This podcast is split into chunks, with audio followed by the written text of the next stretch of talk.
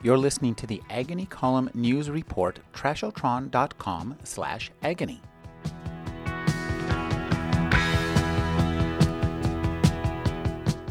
Robert Repino's new novel is Mort, in which the animals of the earth rise up against their human masters. Robert, read to us a scene from the novel. On the day he killed his master, Sebastian made his way to the city in the middle of the evacuation.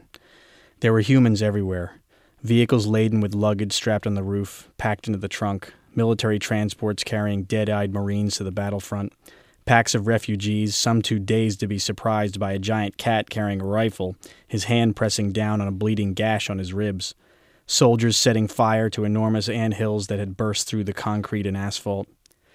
When Sebastian saw dead animals on the side of the road, he decided to stay away from everyone. He was, after all, in enemy territory. Upon reaching the city, he took refuge in the skyscraper to recover from his fight with Daniel. The loss of blood, along with a fever from infection, forced him to rest for days. When he was strong enough to begin searching again, he found the city almost completely abandoned. That was when he encountered a new creature, an ant the size of a Volkswagen. She marched down the sidewalk on her hind legs. Sebastian ducked behind a bus as she passed. The claws shuffled closer. Suddenly the bus shook. Sebastian spun around and aimed his rifle at the roof of the vehicle to find the ant staring down at him, her antenna like two arms trying to snatch him up.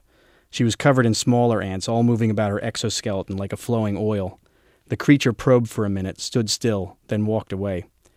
Sebastian had several similar encounters before he came to realize that the monsters posed no threat. They were after humans, not people like him. Robert, you turn the tables on animals and humanity in this book. Talk about creating a world where animals are now our masters. Well, I think they would have a few scores to settle. The big question I was trying to answer was how these animals would set up their society and what lessons they would learn from from humans and what uh, what would they keep and what would they discard.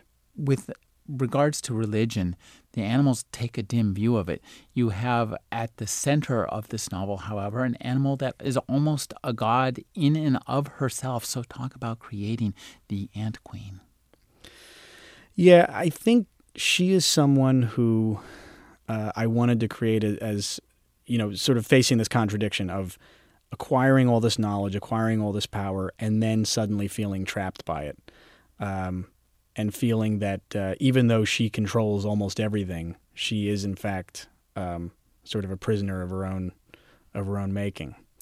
And uh, in a way, I wonder if you know if, if if there is a God, would that God look at things that way? Would this God even have free will? You know, is he stuck in his godhood? I don't know. Robert, this novel began as a dream. That is correct. I had a dream back in the fall of 2009, and uh, in the dream, the animals were bipedal and intelligent and very angry, and they were hunting humans down. So that was the origin of this. You know, from there, I started piecing it together, but but that is the the basic image that that got the story moving.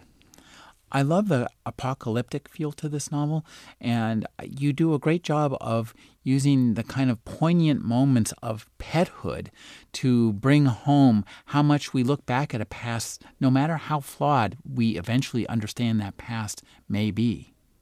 The story is meant to show that, you know, this this world that the animals live in is in some ways idyllic, but as they become self aware, they realize what's wrong with it and even though they miss it a great deal, and even though they, they claim that they're shedding this human world, they're still stuck with it in a lot of ways. Both they're stuck with it, they're stuck within it, and it's also a part of who they are. They can't escape. And also, too, the fact once they try to organize their own world, there are only so many ways you can organize a world. And once you start to do that, things might fall into place in a way that you don't intend them to, but you're stuck with it they learned from the they learned from the humans, and there are some things that they decided that they couldn't do without, like a some kind of representative government, even though that's not always ideal, and they couldn't do without a military. They couldn't do without you know a bureau that that cleans up the trash and picks up uh, you know digs ditches and so forth, sets up the electricity again. They need all these these human things. Even though they swear up and down that they are so unlike the humans now, they don't need, you know, but they, they have to do these things. This is a novel that's going to make anybody who cooks a steak for dinner think twice about it. I hope so. Yeah, I think uh, it. Yeah, you know, like I said earlier, I think it's a.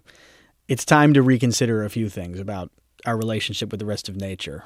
You know, I don't, I don't, I don't claim to have the answers, but given the environmental concerns and the moral concerns, I think it's a discussion we need to have.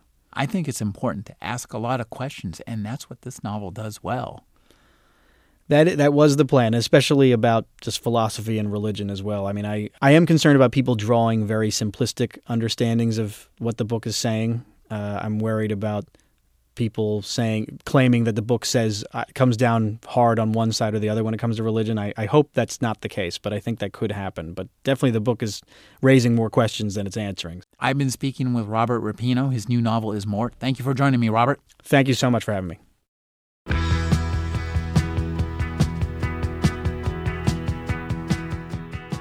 You're listening to the Agony Column News Report, trashotron.com slash agony.